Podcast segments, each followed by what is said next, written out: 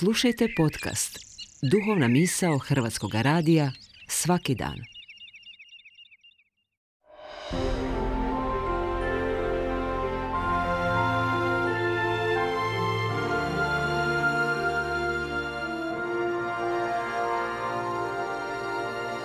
Duhovna misao.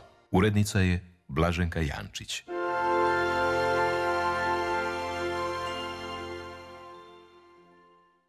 Poštovani slušatelji, lijepo vas pozdravljam. Ja sam fra Darko Tepert, Franjevac. Starozavjetni prorok Ezekijel u simboličkom viđenju govori kako mu Bog pokazuje dom, to jest Jeruzalemski hram, obnovljen nakon iskustva progonstva i razaranja.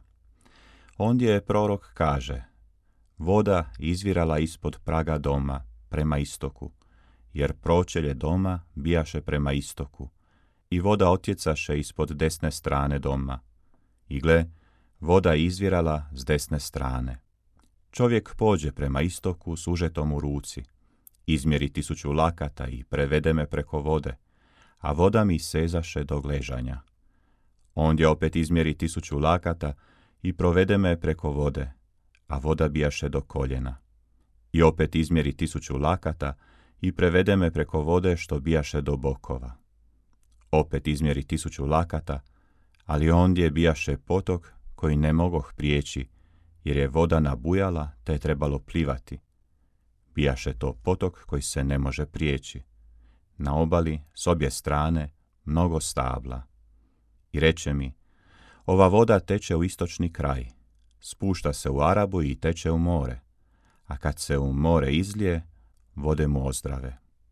I kuda god potok protječe, sve živo što se miče oživi i bit će vrlo mnogo riba, jer kamo god dođe ova voda, se ozdravi i oživi, kuda god protječe ovaj potok. Ova slika prema kojoj voda koja istječe iz hrama oživljava judejsku pustinju koja se nalazi istočno od Jeruzalema, a onda i samo mrtvo more, govori o životu koji će donijeti obnovljeno bogoslužje u hramu, o obnovljenom životu židovskog naroda koji se vratio iz progonstva. U kršćanstvu ova slika preuzeta je kao navještaj Isusa Krista. On je prikazan kao hram kojemu na križu iz boka teku krv i voda. I to je simbol koji označava novi život koji se rađa iz njegove muke i smrti. U Isusu Kristu vraća se život u pustinje naših života – naša svakodnevica počinje cvasti i donositi plod. Papa Franjo svojevremeno je rekao, nitko ne može biti isključen iz Božjega milosrđa.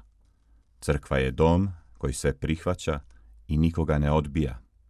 Njezina vrata ostaju širom otvorena, da bi svi koje je dotaknula milost mogli naći sigurnost oproštenja. Što je veći grijeh, veća mora biti ljubav što je crkva izriče prema onima koji se obrate. Kolikom li nas ljubavlju Isus promatra, kolikom li ljubavlju liječi naše grešno srce, nikad se ne plaši naših grijeha. I u ovome se, poštovani slušatelji, može prepoznati životnost vode i krvi iz boka Isusova, životnost one vode koja istječe s desne strane hrama. U njoj prepoznajemo život. U Kristu prepoznajemo život.